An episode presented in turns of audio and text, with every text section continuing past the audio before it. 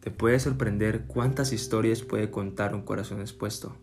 Escritos y vivencias es un espacio para ser reales, para mostrar lo imperfecto que somos, pero hablar de quien sí es perfecto.